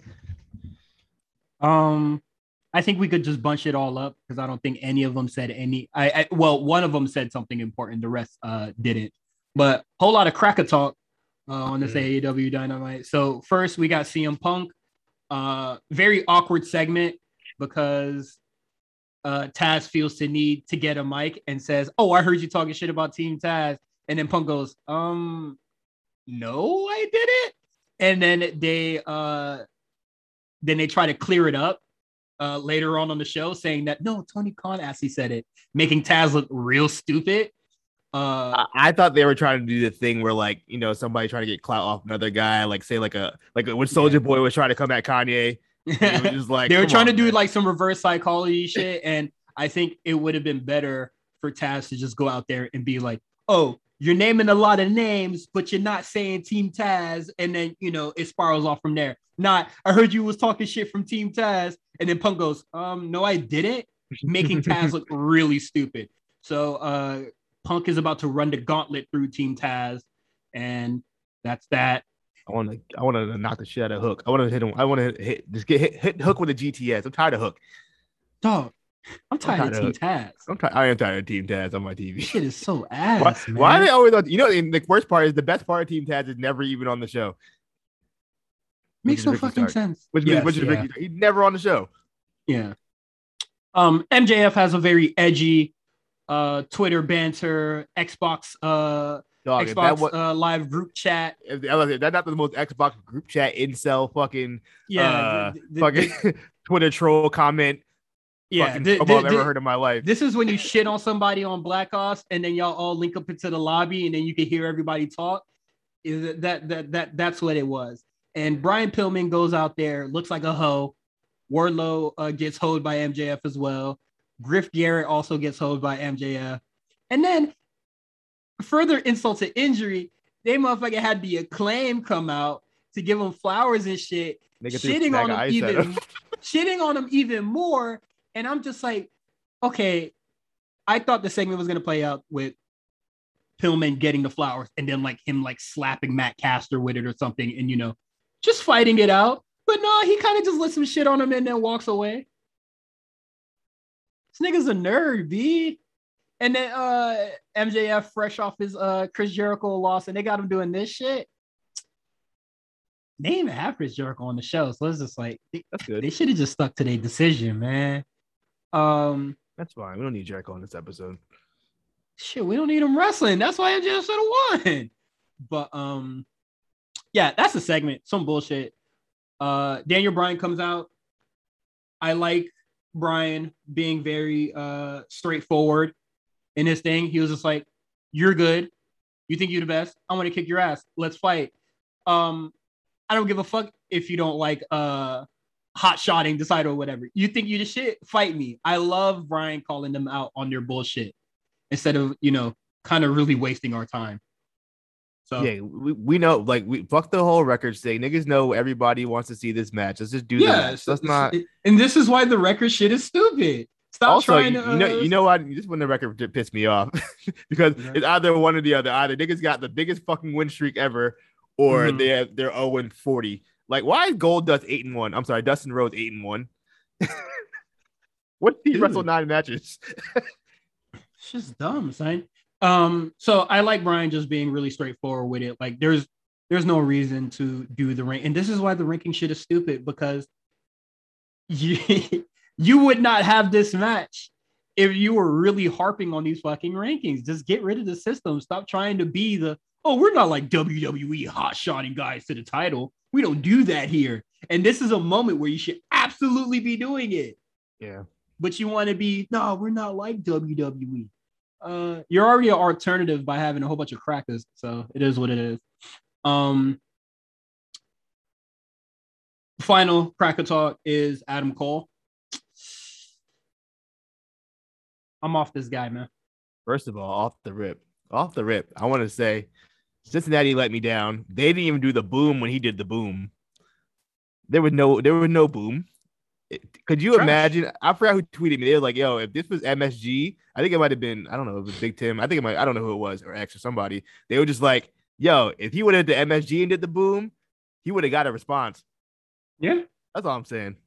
You know what I mean, Adam Cole ain't show me nothing here. He's just a plain old white dude in the elite. You know, it's crazy. Like, as soon as he like came in there and just like, these are the best guys ever, and Kenny's the best guy ever, it automatically made him feel like, oh yeah, you're a dick sucker. You're the fourth guy in the fucking group. You're right behind the Bucks. It goes Kenny, the Bucks, and you. Yeah, off the rip. You're not nobody of note, man. Now I will give it time. I'm not going to jump on. No, I'm not giving it time. It's only been a week. I'm going to give it a little time and see where they go with it. But where are they going to go with it? I don't know. What if this is like one of those Sting NWO type situations? I don't know. We don't know yet. I'm going to give it a little time. Quan, realistically, where they're going to go with him just being back in a position that he was in ROH? Are they just going to do? Because the only thing there is for him to do, if this is a Sting or whatever situation, is just him beating Kenny. And then what? Or, you know, facing Kenny. Then what? We'll see. Like, that's for Tony Khan to figure out. Like, I'm thinking of all the possible, like, situations that Adam Cole could, like, really be in that would, like, be interesting. And nothing's there. He's fucking wrestling Frankie Kazarian, bro. That's the level of talent that you want to see from this guy. Quan, look at me. I'm looking at you. Quan, is that what you want to see? I mean, I want to see Adam Cole wrestling Roman Reigns on Friday. And this motherfucker's wrestling Frankie Kazarian, who is just a jobber that's having the jobber gimmick. Really under the that's a terrible gimmick. Like, oh, he's weird. My thing, it is clear as day to me now. I didn't really think about it much when he debuted with the Elite, because I was going to wait till Dynamite and see what he does. But he's just a generic white dude. Because he wanted to play video games on Twitch, man. Well, look, to be fair, he was a generic white dude in NXT. However, he was the top generic white dude in NXT, so it was okay. But he had a lot of charisma there. You don't have no charisma here jerking off the elite. It's the first promo. Let's give it a little time. Let's give it a little time, Cyrus. Patience. I don't see it. I don't see what could possibly really be different here than his, like, from his ROH run, because he's just doing the same ROH shit. What town are they in next week? Do you know? They're New Jersey. I think they're New Jersey, right? If New Jersey don't do the boom next week, then I'll know. That's the signal fire. Yeah, if niggas don't do the boom in New Jersey, okay, then he's done. He done out here then. Adam Cole ran from the grind, bro. This shit is ridiculous. He, instead of trying to be somebody on the main roster, he just ran to AEW. Shit's sad, bro. Anyways, we get a special match from Tony Khan. The niggas only match. We have Powerhouse Hobbs versus Dante Martin. The match was all right. There's no real story behind it. Nothing for really me to gravitate towards besides them just being two niggas. Will Hobbs got his shit rocked. I know that much. He wasn't all the way there at the end of that match. It showed. That boy, yeah. I hope he's all right, because he must have got that. He got that bell rung. But I will say the spine buster should look good. That was a hell of a spine buster. Mm-hmm. Outside of that, I got nothing else really for. First of all, half the match was in picture-in-picture, which is really starting to get annoying on these shows. I know Raw does, picture-in-pictures or whatever, but like I thought they were way more frequent in AEW. Like they're just constantly every match. Half of Ruby Soho's debut was in picture-in-picture. Yeah, the women's match is getting picture-in-picture no matter what, always. Yeah, always. But but like still, it was kind of nuts. But yeah, and then I saw a lot of folks on Twitter, taking their victory lap over this because hashtags work. WWE would never do this, even though Bianca versus Sasha main event was the goddamn a promo, and then it was a hashtag, and it happened. But well, you're asking the AEW fans to care about women's wrestling. Well. I'm asking fucking black folks to not be chewing out of Tony Khan's hand like this. This is ridiculous, but it is what it is. If you feel heard, it is what it is.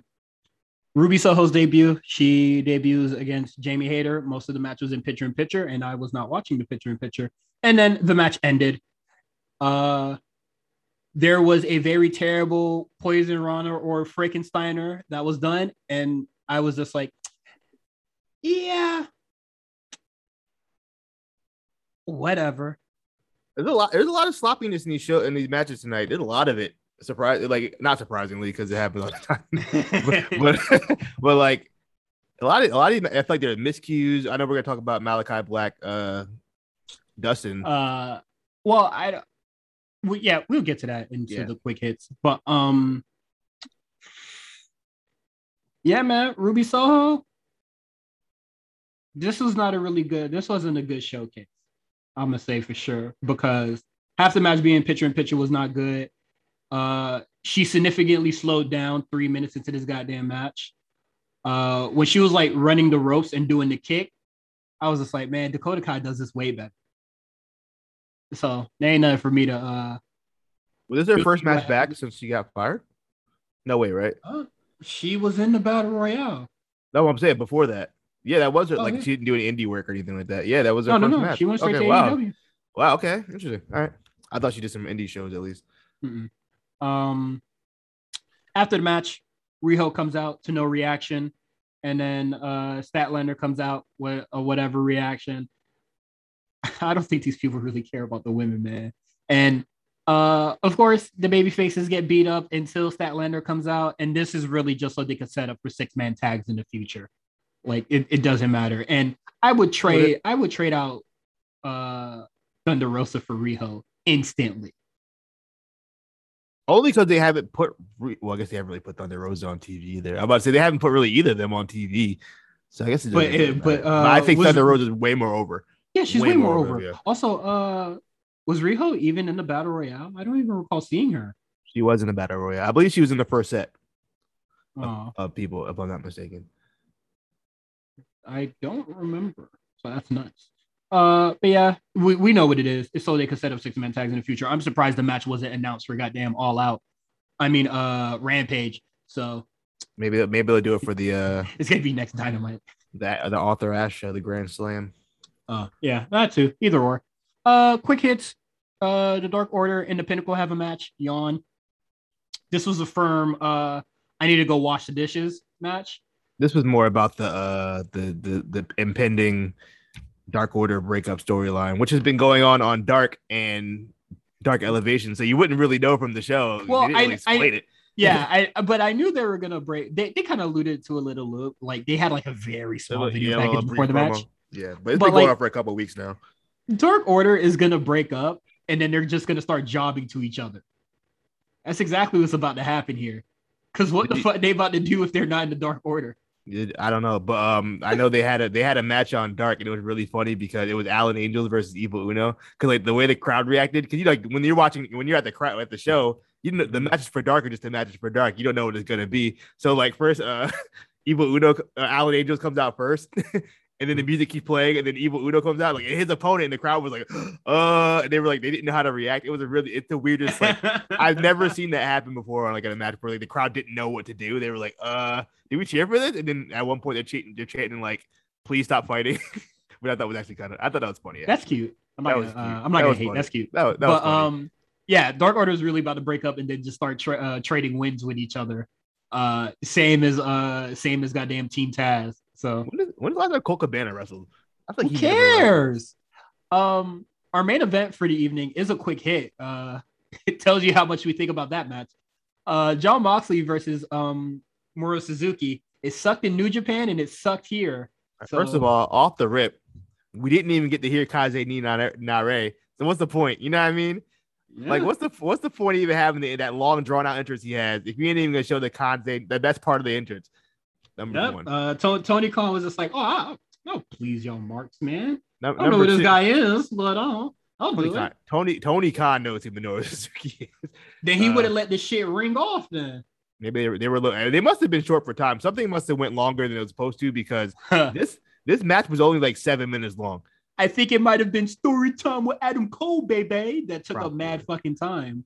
Yeah, this match segment sucked. About 2 minutes of the match was in picture-in-picture.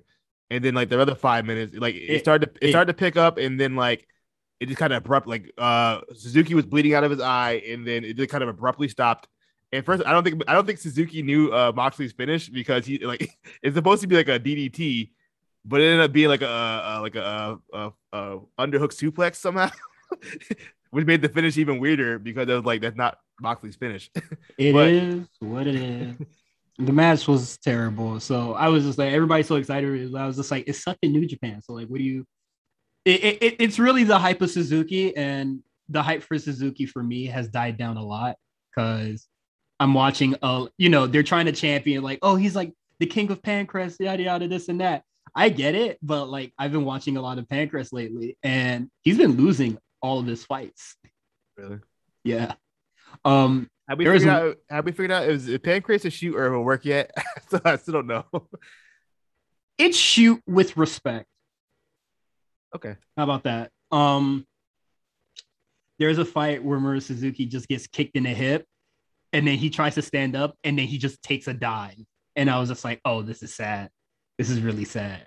And then there's another fight where he kind of just gets smoked. And I was just like, ooh, only if the Marks knew that she wasn't really killing shit like that. I guess like 3 years after, it starts, but it is what it is. Last quick hit, the women have promos. Would you like to just go down them? Yeah. I don't remember exactly who was. I first. Oh my god! Hold on. I don't know the exact order. Hold on, man. You're jumping the gun too much today, Cyrus. I don't like this. Look, let me hold on. So what happened was, off the rip. So it's basically a recap of the Casino Women Battle Royal, and hopefully it leads to a couple storylines that don't involve the AEW Women's Championship. At first, it talks about the female best friends of Conti and Anna Jay of the Dark Order, and they still got beef with Penelope Ford and Who's the other one? The Buddy. So look out for a tag match, I guess. Terrible matches inbound. Jay Cargill for Rampage. Jay Cargill made the mistake of turning your back on your opponent in a battle royale. So she said, DTA, I don't trust Nyla Rose no more. So we're going to get a Jade Cargill, Nyla Rose match at some point. And they've kind of crossed paths earlier in the last couple months as well. And the other one was Thunder Rosa, who just upset. And she should have won. So maybe we get Thunder Rosa, Ruby Soho or something. I'm not sure. We'll see. I hope this is a sign of some kind of startup for more women's attention to the women's product. Even if it's on Rampage, at least that's on TV. You know what I mean? I just don't want this shit on Dark and Dark. Like we talk about the Swole Diamante situation, but like that shouldn't stuff like that shouldn't be on Dark. You know what I mean? You can put that on TV. We don't need we can have that over. Like I don't think the CM Punk promo was necessary this week. You know what I mean? Like. It wasn't. We could have had the women's match. It was absolutely nothing. So it is what it is. But I do agree. There's clearly other stuff happening with the women that isn't the title, but only the title gets love on TV. So I can already see Tay Conti Anna Jay versus. Ford and Bunny happening on Rampage, that's already I can already see it. They like putting Ford and the Bunny on Rampage. They do, yeah. They get on there a lot. I can already see it happening. Nyla Rose and Jade Cargill. That is something that I would actually like to see on Rampage instead, or Dynamite, because I think Nyla Rose, relatively experienced. Can help Jade Cargill out. But it is what it is. And then for Thunder Rosa, it was kind of just I lost, but I won't give up. And then it was nothing leading after that. So that kind of sucks for her. But it is what it is. And that's it for AEW. That's it for AEW. Oh, Malakai Black versus Dustin. The match was mid. Speaking of mid, shout out to MJF for being the first wrestler to ever say mid in a promo. I'm surprised it took this long, honestly. Yeah, and then he overdid it like a nerd. No, well, But Malakai Black versus Dustin Rhodes. Something was off in this match. I don't know if it was Dustin was too slow or some kind of miscommunication, but they missed a lot of stuff. The finish was botched. Everything was it was weird. It was a weird match. Well, not botched, but the kick. Yeah, I don't think that kick was supposed to hit his shoulder. That's absolutely not. And directly on his shoulder. This is where the million camera cuts that goddamn Kevin Dunn be doing probably would have helped here. Sometimes it helps. Yeah, that would have been one of the times. I love how in the match they were talking about how flexible Malakai Black is because he does Muay Thai and kickboxer, very experienced with the kicks, and then he can't kick that high. Well, first of all, Dustin Rhodes is abnormally. He one of those sneaky big dudes that I forget is huge. Like him, he's like a Scott Hall. And I don't think he's sneaky huge. I just think Alistair's small. Alistair Black is small, but Dustin's a big dude. Though. Dustin is a big dude. He's 5'6". Dustin? No. Malakai Black. 6'3". My fault. Yeah, he got it. Let me see how big he is. He's probably Triple H's height.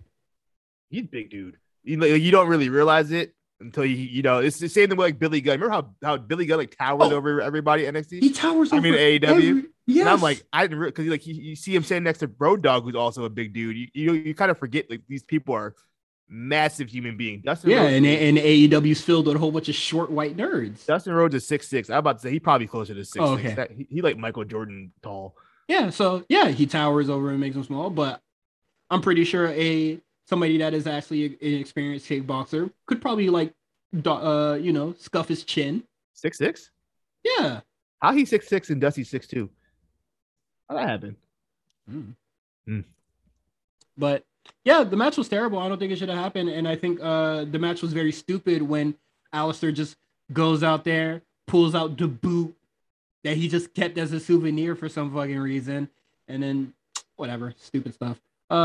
Can we stop talking about AEW now? Well, before we do it, Cody's back. Osher at Stadium. Malachi versus Cody. No surprises. Just announcing it outright. You want to put some money up on who wins? Sure. Who do you think's winning that match?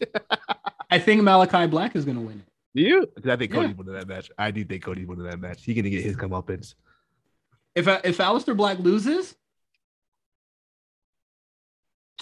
the game's the game. Shot to the wire. Yeah. Now can we stop? Yeah, we stop. I don't want to talk about AEW no more. I'm ready to release my wrestling chains, go play some video games, and enjoy life. The chains are off. Curtis Axel. Yeah, the chains are off. I'm gonna be. I don't have to think about wrestling for like a week, so I'm free. What we got, man? Let the people know. We got 69 patrons. Yeah, you gonna eat that hot chip? No, I'm not eating. I told them I'm doing that shit. That was y'all idea. That was their idea. That's their show idea. That's their idea. Hey, man, not gonna be me. If I wanted to do any sort of challenge, I'm not gonna drop no challenge or nothing like that. I would probably do something that wouldn't cause me any bodily harm. You feel me? So no crate challenge either. I think the crate challenge is cooked. Is it dead? It's no longer topical. I haven't seen a crate video in like 2 weeks now. We missed it. Absolutely. I feel like planking had a longer run though. Then planking was like 2 weeks. No, planking lasted a really long time. And then I would say it got a couple months, but no, I didn't do a month. No way. I wouldn't even know where to get the crates. I'm gonna be real with you. I don't think the government dropped off the crates in my neighborhood. So. I haven't seen a milk crate since middle school. I swear to God, I have not seen a milk crate anywhere. I don't know where these people found these things from. It must have been a government plant. It's the only thing I can think of. Yeah. So, not doing that. But if we get to 100 patrons, the big dogs, Justin and Meals, will do the one chip challenge. I don't even know where you get a hold of the one chip. They gotta order one line or something like that. I hope they record the whole thing. I need to see. Oh, I need to Twitch live, bro. I need Mark. I need Mark to set the OBS.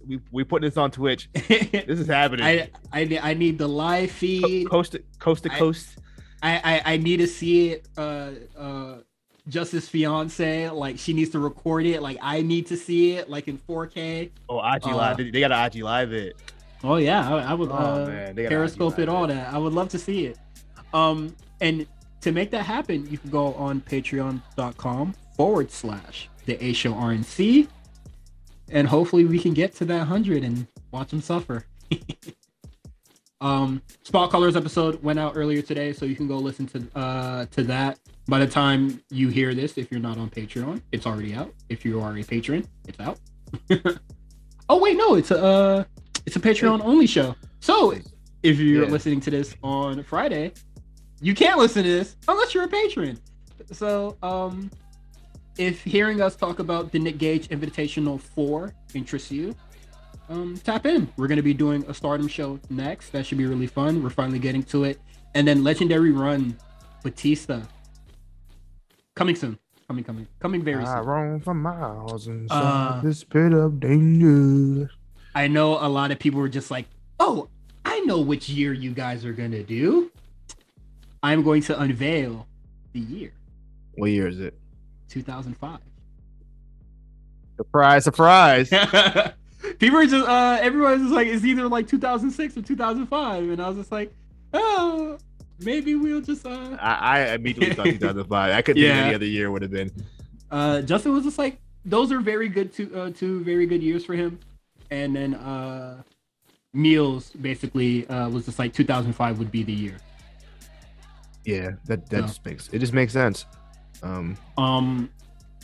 If that interests you, please go on our Patreon. It's a Patreon exclusive show, Legendary Run. For the first 2 episodes, we're going to just be doing a little bit of Raw, February Raw, the Royal Rumble, Raw, WrestleMania 21, and then Backlash. When did he join Evolution? When was that? That was 2003? Shit, I don't know. That's what I'm doing the legendary run for. I know I was at the Raw where he came back and took out Mark Henry for the took out somebody for the there was like a bounty on somebody, mm-hmm. and he took the bounty and then he ended up back in because he was out for a minute. That was at that Raw. I remember that. There was a show that you said that you wanted to be here for, or a pay per view that we were. Oh, the Hell in a Cell! I want to see. Hell in a Cell. I want Hell in a Cell. Absolutely, I gotta rewatch it. That's my favorite Hell in a Cell match.